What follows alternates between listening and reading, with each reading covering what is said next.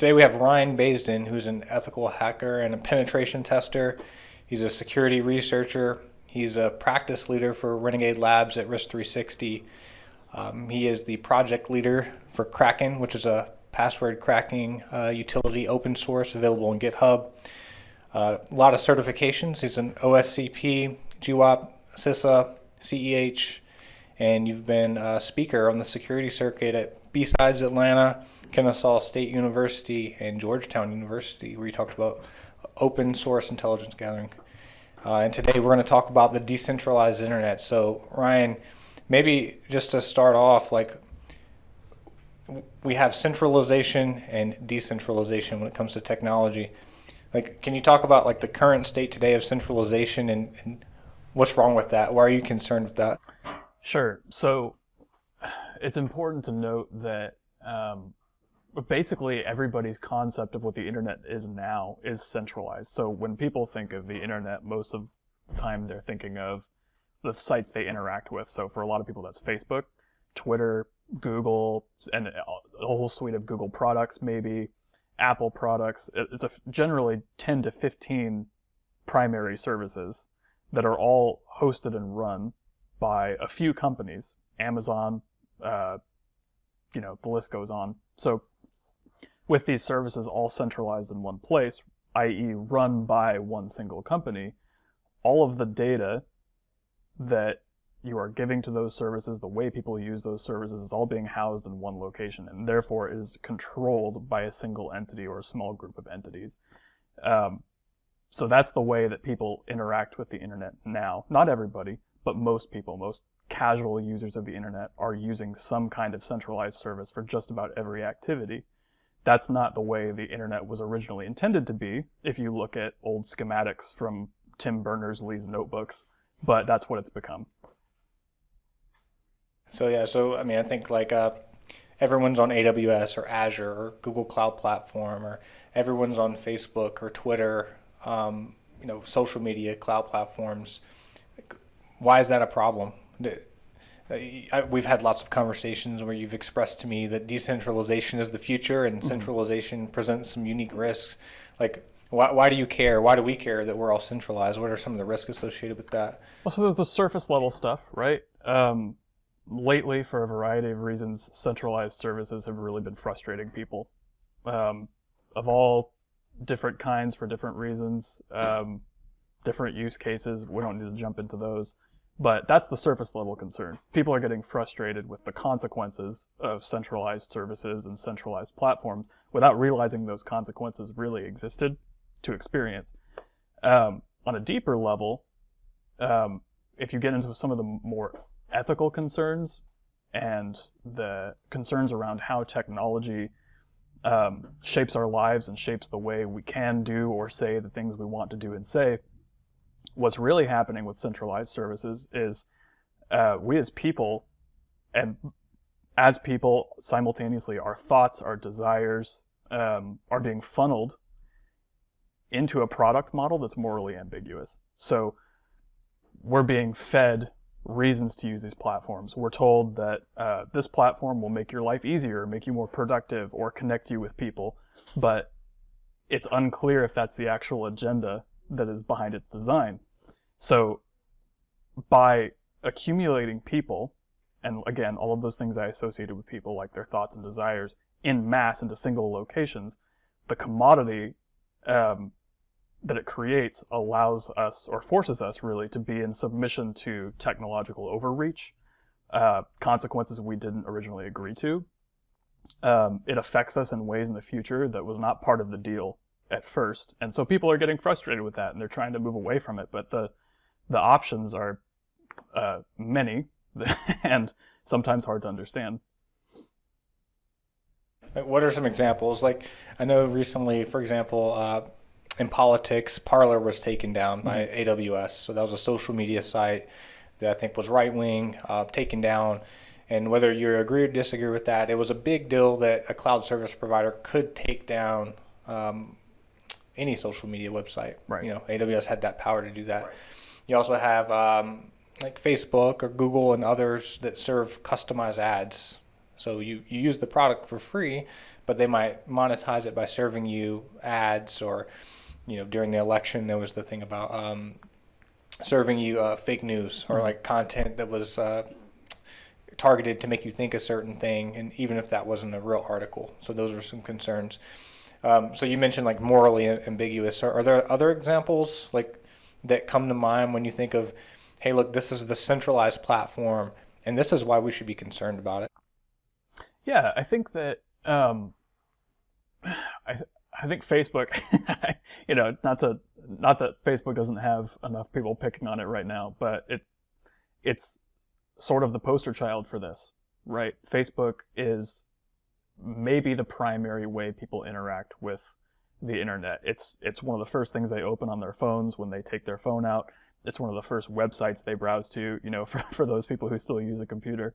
Um, and whatever's there is there.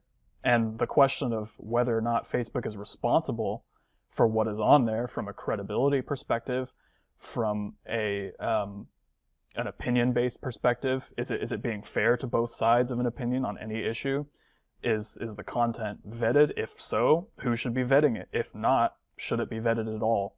Um, regardless of the answers to those questions, the the decisions or indecisions are affecting the way people think and ultimately the way people see the world.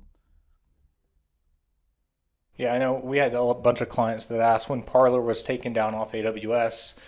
Uh, you know, the natural question was, should we be multi-cloud? Mm-hmm. Like, you know, I'm not worried about AWS taking me down, but you know, this brings up an interesting point. All of my eggs are in one basket. If they go away, does my company go away, or do I need to be multi-tenant? Do I need to be in GCP and Azure as well, and maybe some on-prem stuff? So there's been this pendulum swing to centralization social media, uh, money, the monetary system, which we'll get into, um, cloud service providers, the, the way we operate as a society, largely central, centralized banks, centralized social media, centralized internet service providers, centralized cloud. Uh, the pendulum's way over there. And I think what I've heard you and others talk about is maybe a more moderate stance is the, a healthy dose of decentralization. Um, so can you talk about that? What is decentralization when it comes to the internet? Yeah. So decentralization takes on a few different forms. Um, there are schools of thought around each of them. The the first and most obvious form of decentralization is what's called federation. And all federation means is that there is a service or platform or or site, whatever it is, dig- digital commodity that you can take control of if you so choose to. So, it, it, analogous to Facebook, say there was a platform that was like Facebook, but it was federated. You could stand up your own server, and you could have people join it. You could use it yourself, and people could post photos. They could post little status messages. They could share articles. They could do whatever they wanted using this platform. But because you control the server, you don't run the risk of at least from a server hosting perspective, being shut down if you are saying or doing something that a third party entity that would control a centralized service would not want you to do or say. So I think one of those examples is like I think there's Mastodon. Mm-hmm. That's a pretty popular uh, decentralized server. So if you wanted to have uh, Ryan Baisden Universe and I wanted to have Christian Hyatt Universe, we could each stand up our own semi-private social media site and then if we chose to, we could federate between the two of us and, and allow our users to communicate, for example. Exactly. So that's that's pretty popular. So there's there's social media. What what else? What are other use cases? I know the blockchain, for example, and, and cryptocurrency is like an example of uh, decentralization and being used to do like incentivize incentivize P2P networks. Can you talk a little bit about that? Sure. So I I won't dive too much into blockchain tech. Uh, one for fear of um, misspeaking, two for fear of somebody who knows a whole lot better than me uh, correcting me after the fact. But in essence, the the idea of having a blockchain is having a shared ledger that maintains the records for financial transactions. It could very easily be simple entries into something that needs to be tracked. And, and this, this can be extended into all kinds of things. So one of the, the biggest ways we've seen that done is with Bitcoin, cryptocurrency. Um, and there are other cryptocurrencies that are built on blockchains and there are nuances to those, but again, I don't, I'm not an expert in all of those. But what that created, when when Bitcoin was created and it was built on blockchain technology, what happened is that suddenly there was no bank in the middle that was monitoring the transactions between this person who had Bitcoin and this person who had Bitcoin. They could exchange monetary value for services or goods, and there was no middle point. So banks, clearing houses, credit card companies, they were all out of the equation. So this brought on the possibility of privacy. People could spend money with each other or with perhaps vendors that were willing to take Bitcoin, and they didn't have to worry about someone sitting in the middle and taking that transaction and putting it towards an ad profile, for example, or tracking it in any other way that would be either exploitative or malicious. Yeah, one of the things that interests me that I think could be revolutionary is we have this pendulum swing to uh, the cloud service provider as your infrastructure to host a SaaS platform, let's say. And um, I've heard or had some clients ask about what about using these distributed cloud providers that are kind of blockchain based, which essentially um, they create peer-to-peer networks. So every uh, everyone with a laptop or a computer could share and be part of the, the data center or p- part of that cloud infrastructure, and uh, you know they could perhaps earn some cryptocurrency while doing that, but at least leverage the the blockchain to create a ledger of the data and you know make it make that data uh, private and secure and reassembled. Um, so if um, if I'm hosting all of my data on a blockchain based uh, P2P cloud environment, it's theoretically secure because it exists spread out across a large blockchain and can only be reassembled in a secure manner. I think that's interesting because that's there's a lot of questions about how resilient are those solutions. Um, how mm-hmm. highly available are they? So they, are they going to make snappy SaaS products, or are they going to the performance going to be terrible? We don't know. Um, also, what are the security considerations uh, when it comes to to those types of products? When, when you hear if we're if clients or, or, folks are asking us, hey, what do you think about these uh, distributed cloud service providers? Can you talk maybe a little bit about look, what are some of the risk uh, associated with that in today's climate? Um, I think right now, it, the first thing I think of is that it's all just so new. I mean, how how long ago was it that we were still operating in the data center mentality, right? A web server, a website is built on a server that sits in a huge warehouse next to other servers, and there are techs walking around making sure that the servers aren't blowing up and there's redundancy and all that stuff. Um, and also, it's 200 feet underground, right? Then AWS came along and Azure came along, these, these cloud, cloud services, um, that still use that infrastructure, but started to change things. And, um, what we've seen commonly is the way people use AWS typically falls into one of two categories. Either they fully embrace the idea of cloud infrastructure and they start using AWS services, like Lambda or CloudFormation to totally revamp the way they do infrastructure. Or they just migrate all of their old infrastructure out of the data center and into AWS. And it's just the same thing with an Amazon wrapper. Um, I think that the move to decentralized storage and decentralized infrastructure like that will be similar. I think that it, it will present such a different dynamic that um, it will it will change the way people have to think about computing and it'll change the way people have to think about the way they deploy infrastructure it's not going to be good enough to just say well i want to run my servers here and maybe that will be possible but that sort of it it pushes away the original intent yeah i mean i think i think of things like the talent shortage just like with cloud right it's like uh, mm-hmm. is there enough is there a critical mass of individuals who understand how to leverage this technology um, the other thing that concerns me is like a lot of these kind of P2P cloud-based, um, I guess, uh, distributed cloud-based organizations are doing a lot of uh, their own one-off cryptocurrencies, which mm-hmm. have been notorious for like pump and dump schemes or, uh, you know, or, or they go under completely. So there's some questions as is this technology around to stay? or is there some unique risk in terms of this business losing credibility in the marketplace and, and totally going under? So, so that kind of stuff I find worrisome. There's also like the regulatory perspective. Like I think about things like GDPR or ISO 27001. Take GDPR that says, uh, you know, sometimes there's data localization requirements. So my data has to be housed in the EU, for example. Well, if I'm on a um, distributed blockchain and some of that um, data from the peer-to-peer network is also in the U.S., or, or maybe I have no idea where it is. Mm-hmm. Can these kind of archaic regulations adapt themselves t- to be reinterpreted using new technology? And there's always a little bit of a learning curve there. So there's probably some legal and regulatory risk that I think of. But I also think there's huge opportunity in terms of like individual privacy which is something that I know you're big on. So, how, are you using de- decentralized stuff today? Like, what do you think the, the impact is, or the use cases for you know the common person that wants a little bit more privacy in their life?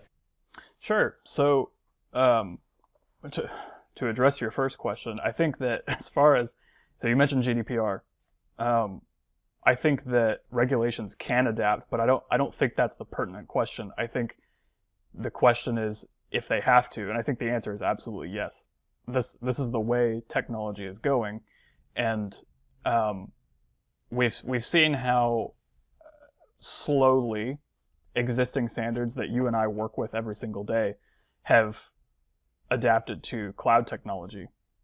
The jump from traditional infrastructure to cloud technology, I think, is a lot smaller than the jump from what we have now to decentralization. It's a complete rethink of the way everything works. It's not a close cousin or a, a logical upgrade. It's it's a whole different way of thinking, and so it, it's not if they adapt. It's um, when they adapt because they will have to. Otherwise, they'll become less and less applicable, or new standards will have to be written. There's plenty of ways to do it, but it'll have to be done. Is the point? Um, to answer your second question, I do use decentralized platforms for various things. The one I use the most um, is called Matrix. And what I mean by Matrix, I'm actually referencing a protocol. Matrix is an end to end chat voice platform, end to end encrypted, that also has federation capability. So if you wanted to, you could stand up your own what's Matrix server or Matrix instance in the same way that you can do with Mastodon or Pleroma or, or any other um, platform that is part of what's called the Fediverse, right? the universe of federated or federatable platforms and applications. Um, and I use that for chat with a number of my friends because it's again decentralized. We we use a single instance, or some of my friends actually use their own instances. But what's great about this is that those instances can talk to each other. I don't have to be using the same instance as a friend of mine in order to exchange messages. It's two federated services in that instance, connecting to each other. We hold the keys, touching on the privacy part that you mentioned. The encryption keys are in the hands of only us, and we know that because both the client application software, whatever application you're using to connect to Matrix, because it's again, it's just a protocol. It's like email. You can use any mail client you want to send an email, but it's still email at the bottom. It's still IMAP, SMTP, Dovecot, whatever, right? Um, so we hold the keys. We know that because the application software is open source, freely open source. The kicker is that we also know the server software is open source. So what differentiates a federated service like Matrix, any Matrix instance, whatever form it takes, and maybe Signal, the end-to-end encrypted messaging app that's gotten a lot of press lately, is that Signal still has centralized servers. And that's not inherently a problem, except that it's a degree of uncertainty. And so when you own the keys, you own the encryption, you know that there's no midpoint that's controlled by a third party, then there's more assurance there. And you can see every bit of code, everyone who cares, you know, we hope we never run out of these people who care enough to dive into the source code, are verifying independently by review of it that you can guarantee your messages are encrypted and they can't be intercepted and decrypted in the middle. Yep. I mean, how, how hard is it for you to set something like that up? Like, is it take is it something that takes a day to set up, or is that an hour long job? What does that look like? If someone wants to get into it. It depends on the service. It, I will say it gets easier and easier as days go by. Um, it's well documented. So uh, another federated service that I, i am working on using is um, actually I forgot the name of it. Um, it's it's a it's a photo sharing app that's meant to mimic Instagram. Um, I've I've been thinking about spinning it up so I could showcase photography, which is a hobby of mine, uh, but it's entirely federated, and I know that their setup is supposed to only take 15 to 30 minutes. Uh, all these services typically have companies that will do the hosting for you. They'll do the hard part. But the true spirit of federation is owning the entire instance. So spinning up a virtual private server, installing the software, configuring it. Oftentimes this is not very difficult. They're, these platforms are being engineered to be accessible.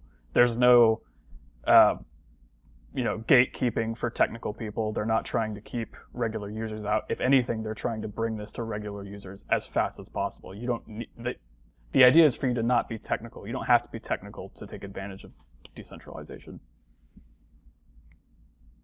Yeah, I know there's like a trend of uh, individuals that, you know, want to get off the big social media platforms, but don't want to be disconnected from their peers or their family. So there's opportunities to kind of stand up these uh, more decentralized platforms that you can control. The one that comes to mind for me is Mastodon because I know about mm-hmm. it.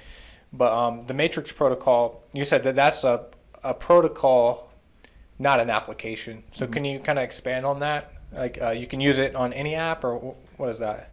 Sure. So um, email is the best example I have. So you and I, we have email addresses that are at risk3sixty.com, right? Those, our, our email server lives somewhere. We send and receive email through that server, but we could send that to any old Gmail address, for example. But Gmail, that lives on a, a different server. We don't share a server, right? It's like, we don't even, there, there's no shared entity between that Gmail account and our risk3sixty.com email addresses. But because email and the, the protocols that make up email are universally applied. They can be uh, used in all kinds of ways. We don't have to worry about that. So Matrix is essentially that for mes- messaging. If you have a, a smartphone app, for example, Element is a popular one, formerly known as Riot.im, now known as Element. Element can be on my phone, as it is, because again, I use Matrix. I can have that on my phone, and I can send that I can send a message to someone on a separate instance who is using an entirely different app to read their messages. And they can get it and they can send me a message back. And it doesn't matter if we're using the same instance or not. It doesn't matter if we're using the same application or not. I can send you a Gmail, I can send you an email to your Gmail account from my Outlook account and you'll still get it. So I guess the theory is here is that if this protocol took off, you could build um, apps where the underlying protocol is matrix mm-hmm.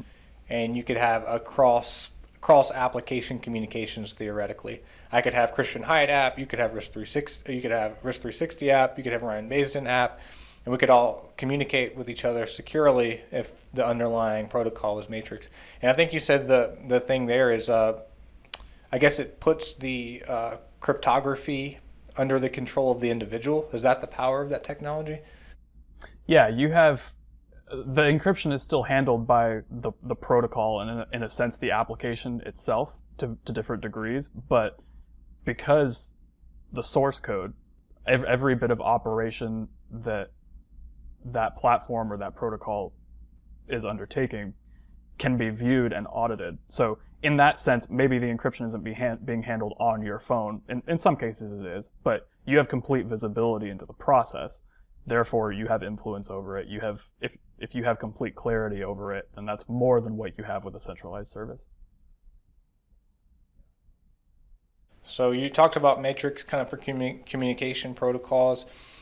Are, are, there other like emerging technologies that you find interesting from a decentralization perspective that you know others might find interesting as well? There are um, and i'll use another messaging app as an example. Um, there's a pretty niche application right now that, as far as I know, only exists on Android. I could be wrong about that. Don't quote me there. But it's called Briar, and this is this is where I diverge and talk about the different kinds of decentralization. So there's federated decentralization, which is the one we've been talking about mostly, where you can stand up your own instance and it can talk to other instances. There's also completely peer-to-peer. So there is no centralized server. There is no um, really instance in the middle.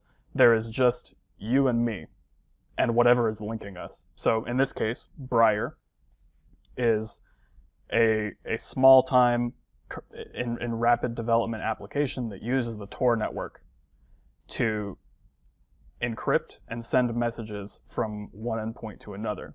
And it's entirely peer to peer. In fact, one of the things that's been used for heavily is um, in other parts of the world under um, authoritarian regimes to communicate locally because you can do it over Bluetooth. You don't. You, you just need to be next to somebody, and you're able to communicate through Briar it's it's allowed for communication within vicinity um, across all kinds of networks, bypassing censorship, bypassing blocks, and because there's nothing in the middle, in the same way that like the Tor network, the way the Tor network operates, there are just a bunch of other endpoints in the middle. There's no centralized server. The message is still delivered, the communication is still happening, but there's nothing in the middle. That's entirely peer to peer.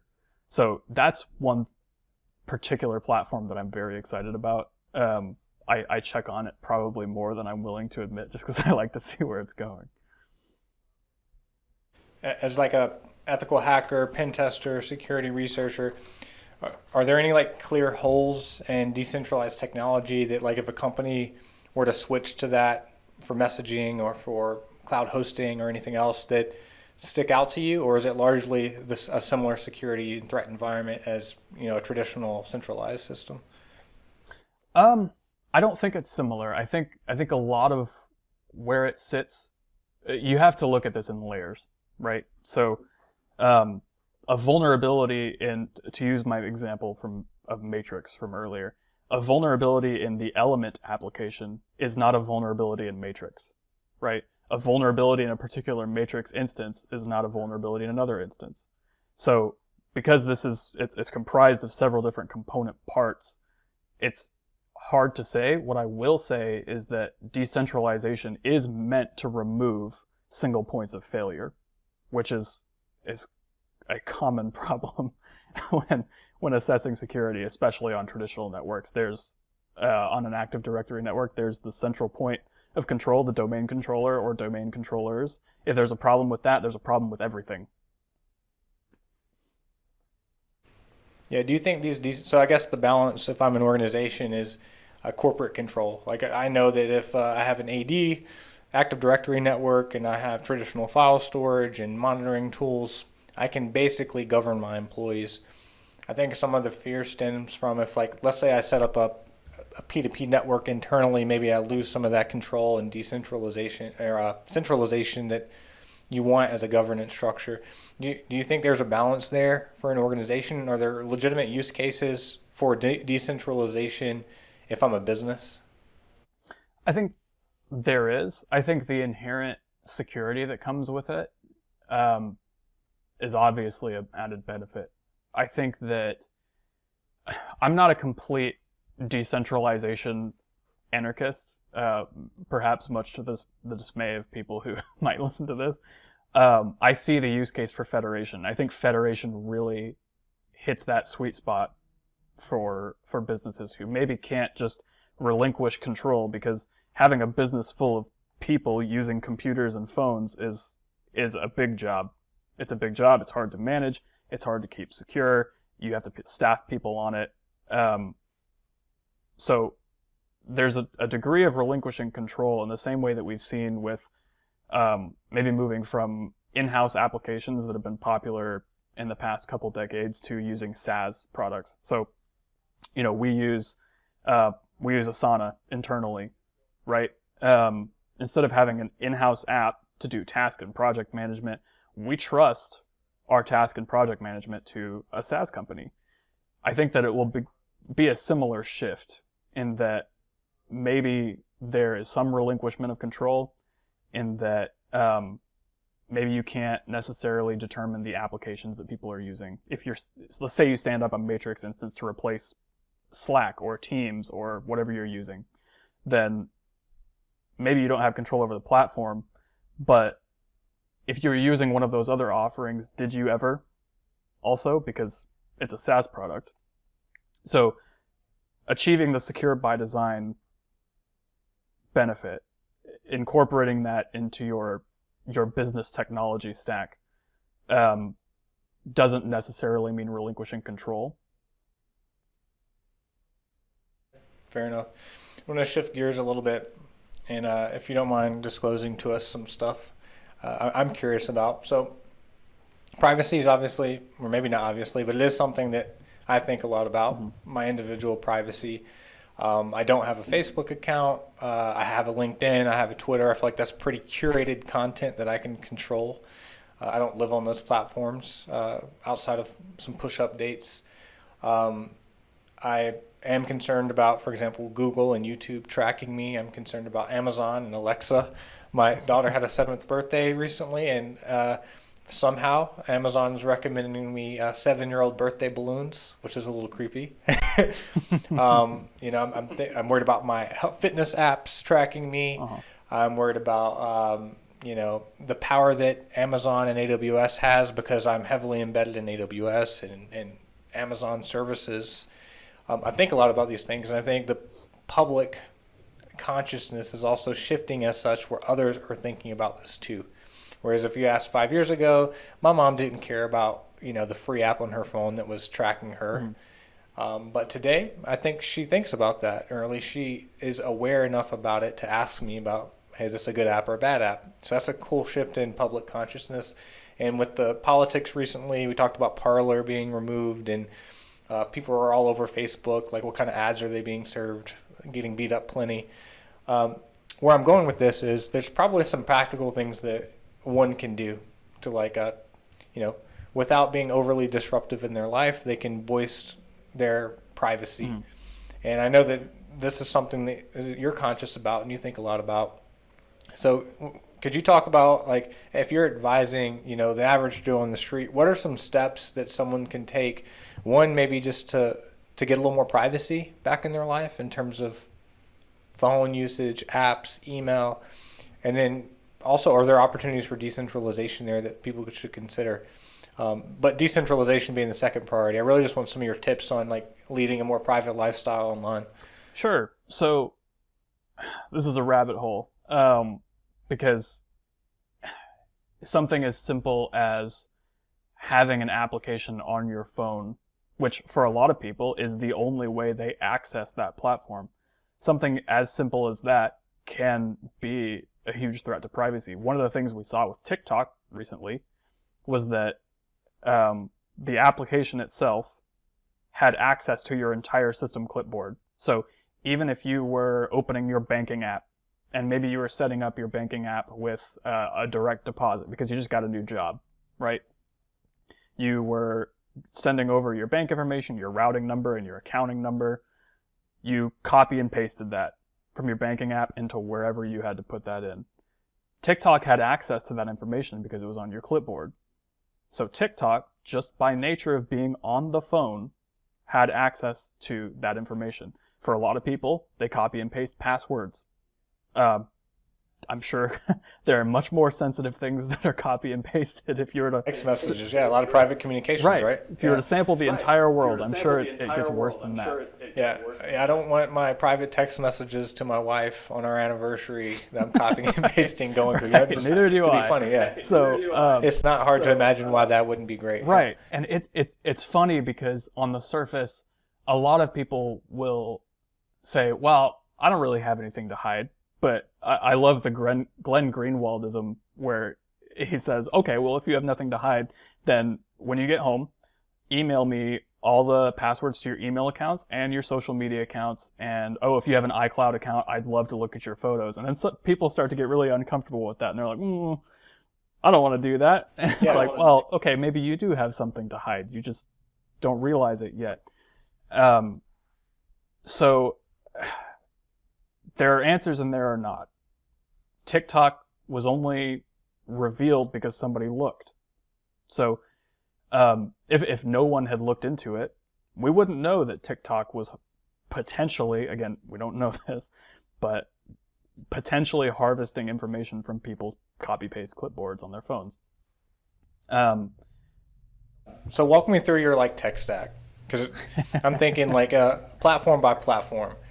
Like, do you have a smartphone? I do. I do. Okay, so smartphone, uh, iPhone, uh, Android, don't care which one. Obviously, there's tons of leakage going on for most users, uh, native to the operating system or the apps that you install.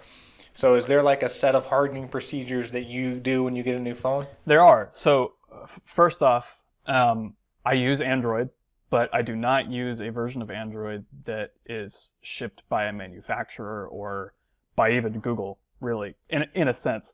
So, when you buy a Samsung phone, there is a version of Android on that phone that has been tweaked, configured, added to, removed from by Samsung to make it unique to a Samsung phone. Otherwise, why buy Samsung over HTC or uh, a Google Pixel even? Um, and what I mean by it not being maintained by Google is I have stock Android on my phone, specifically a version called Graphene OS, um, which is a version of Android because, again, Android as a project is open source completely. Um, the version of Android you might get on a phone is not necessarily, but Graphene is.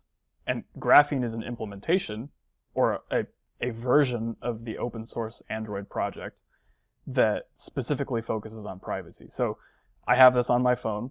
Um, it was easy to add. Uh, they, you can look up guides to it. It's not terribly difficult. It just takes a little bit of time. But what it allows me to do, So Ryan Basden buys a phone. Step one is uninstall native Get rid of operating system. get reinstall Graphene OS because that's one you feel comfortable in. All right, so you have the new operating system Mm-hmm. installed. What's next? What apps are you downloading? What apps are you not downloading? How are you communicating with people? Sure. So, as far as Graphene goes, and this is true for all Android, you can, you can even install F-Droid, the open source app repository, on a regular old Android phone. You don't have to have something special like Graphene or uh, Calyx OS is another one. But F-Droid works really well with open source privacy focused distributions of Android. I'll call them distributions using the Linux terminology. Um, because all of the apps on the F-Droid store are open source themselves. So Okay, so F-Droid is an alternative to the uh, Google App Store. Yep. Is that right? Okay, Yep. got it. So I, I'll even show you here. So my Android phone looks like any other old Android phone. There's nothing. Uh, it's not a bunch of green text on, on a black screen, right? I'm not. Right. I'm disappointed, but okay.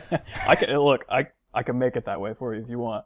Um, it's it's usable. It's it's friendly. It looks nice. You know, it has that Google Metro theme.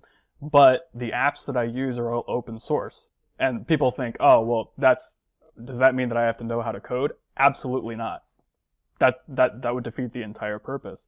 I have a mail app that I have all my email accounts on. I can read my email. I can respond to emails. I have a calendar app. I have Matrix or Element installed so that I can message people using the Matrix instance that I use. Um, I can make calls. I can send text messages. I can do all of that stuff without sacrificing any usability. Now, I can't install apps from the App Store, which rules some things out. So, Facebook has not open sourced their app. Twitter has not open sourced their app. A lot of the platforms that are used are only usable via the App Store. So there are some sacrifices that have to be made. But it's for the better, right? We're talking about decentralization. We're talking about taking your privacy back, taking hold of digital freedom that you didn't otherwise have. It requires a little bit of sacrifice, but it is attainable. I would argue that sometimes that's a pro. Like, give me a great excuse not to have Facebook and, and Twitter on my phone. That's great. Um, and often you can access those if you really need to through a web browser temporarily. So that that's always an option. So get a phone, uninstall the OS, install Graphene, Put a little Install painter's the tape App Store over F-Droid. the uh, front-facing camera. yeah, uh, yeah. Remove ability for phone to spy on you via video. Um, and then F-Droid has, is it exclusively open source on, on that app store? Yes. So there will be, from time to time, an app that maybe uses a third-party location service, um, or another miscellaneous service that is not entirely privacy friendly, but uh, again, they, they have a, a level of um, I don't want to call it anti-freedom, but they have they have certain features that they're willing to admit to the F-Droid store for functionality's sake. So, for example, there are um, some applications on the F-Droid store that will act. You mentioned fitness trackers, right? They will use your GPS and and track your position, but that's because you're going on a run and you want to know what your splits were, right? So y- you have to track that somehow there, there's no ethereal, open source, decentralized way to do that. Sometimes an app just has to use the GPS. Well, that's like a privacy principle. Like you only access the data you need to serve that, perform that service. Right. So it makes sense right. from a fitness app perspective. I want to know what my splits are, so I'm clearly want you to have my GPS data. Um, so this might be intuitive to some, it might not be, but the app store you mentioned is open source. Why, why do you care? Like why does it matter that it's open source? What are the advantages of that from a privacy or security perspective? I want to know that the email application i use is not sending the contents of my emails that i send to some company that can be looked at by anyone. I, I want to know that when i take a photo of you know something funny that i see and i send it to my wife that it's not being sent to Google and fed through an AI engine so that the AI can learn to recognize whatever I was in my picture. Um, there's there's a degree of of certainty and privacy that allows people to be who they really are. People are not their true selves when they're being watched. This has been demonstrated time and time again through study after study. Um, George Orwell understood it really well with the idea of the panopticon, right? It's like someone sits at the top, it's so high up that you can't see who's in there. In fact, you don't even know if you're being watched at the time, but you could be. And if you think you are, you'll act like you are. And so when you don't know who's looking at what you're sending, looking at, receiving in an application that's on your phone, you may act as if they are, and there's there's a sense of there's a lack of freedom that comes with that. Yep, that's kind of funny. It reminds me of that science experiment. I can't remember. The, it's like the split uh, experiment where uh, the laws of physics mm-hmm. change mm-hmm. under observation. Mm-hmm. it's like maybe the universe is trying to tell yeah. us something with that. yeah. But um, okay, so got it. You got open source. I mean, open source is generally peer reviewed. Mm-hmm. Uh, anyone can look to see if an app's good or bad. Um, hypothetically, it's, it's, it's, open. It's for peer review. Now, if someone's kind of edging into this uh, this lifestyle, I'll say like trying to be more privacy conscious, they're using uh, less traditional app stores and, and operating systems. You know, I always worry about like if I'm t- going to tell my mom to do this. Like, I also there's also things I don't want you to do. Mm. Like maybe they're I don't want you installing an uh, an operating system that's sketchy and I kind of know how to identify that, but maybe she doesn't. So she might not know the difference between you know uh, this you know virus infected operating system versus graphene, which is a totally legitimate mm-hmm. one. So for others kind of pursuing this path and thinking about giving it a shot, are there some tips along the way that you might recommend just for um, you know uh, a, a good path that's safe, not taking on too much risk, well vetted apps?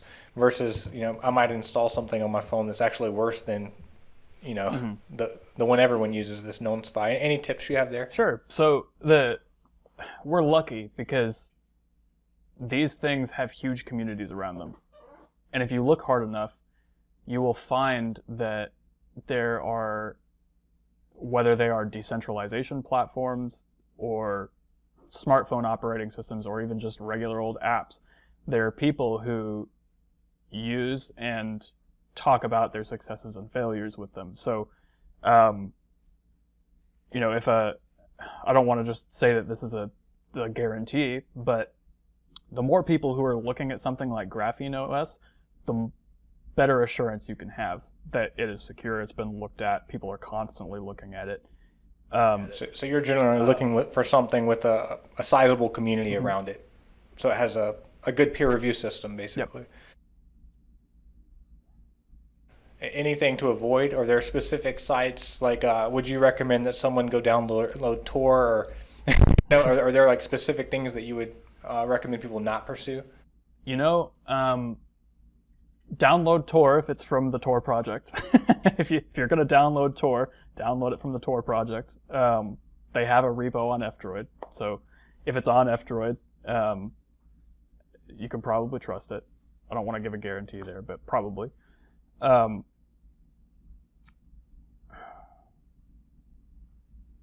that's a good question. They can if it, it's like freedownloads.com, well, yeah. lots of spam. yeah, don't yeah. download more so, uh, RAM on your phone. don't, don't, you can't download RAM, right? Um, general rules of thumb: if it looks too good to be true, it probably is. Um, yeah, so all the comments uh, and stuff. Yeah, if it's if it's fed to you in an ad, like you found out about it because of an advertisement, I don't know. I don't I don't want to land too hard on that one because there are some great platforms that are actually running ads now. Um, I love that if it sounds too good to be true, it probably is. Cause that's like rule of thumb. Um, but I mean, just to kind of recap, because some of this is brand new information to me. I think the Graphene OS sounds great. It's very well reviewed, mm-hmm. tested by you, mm-hmm. who I trust. Um, you got the F-Droid App Store. Sounds like that's generally a good yep. place to, to grab stuff from. So it's a good first start. And then if I'm downloading apps or technologies that I'm unfamiliar with, um, look for a sizable community, mm-hmm. um, a good ecosystem of peer review, and if I stick to those three, I'm you know, probably pretty good as a place to start. Yeah, one of the nice things about yeah, F-Droid repos, nice. just as a small note, is that you can view the source code directly from the app page. And again, you don't have to be a developer, but GitHub, which is where most of these applications exist, have a great system called the star system.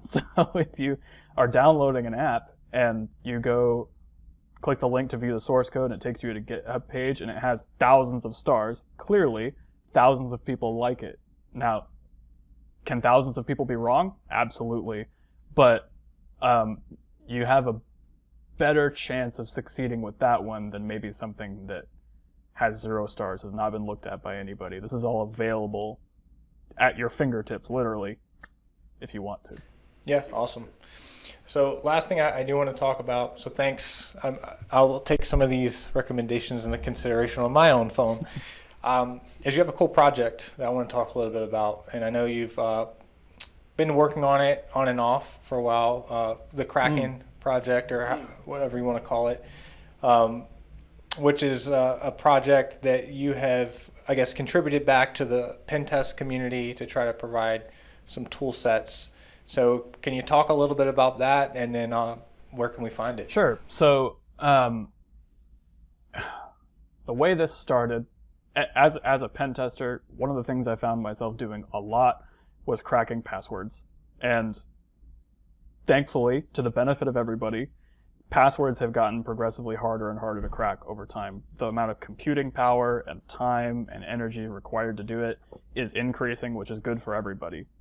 But um, in order to succeed as a pen tester, I need to be able to crack passwords. So what we found ourselves doing was pricing out these huge password cracking rigs, you know, re- linking up 20, 30 GPUs, graphic cards together and thinking, okay, should we spend $20,000 on this or can we get away with $15,000? And that was just not viable. It wasn't viable. It was too much to set up. It was going to be too much upkeep. And then we realized that um, cloud services exist. and cloud services are not only insanely cheap for small periods of time, but they allow access to some of the most powerful hardware available in the world at the moment. So we thought, well, we should just start using these cloud services. That's exactly what we started doing. We started spinning up a server that had a bunch of GPUs attached to it, so we had a massive amount of password cracking power. We would try and crack passwords when we were done or we didn't get any results, we would spin the server down we could do the whole thing in 30 minutes to an hour and only end up paying maybe 20 or 30 dollars to crack some passwords.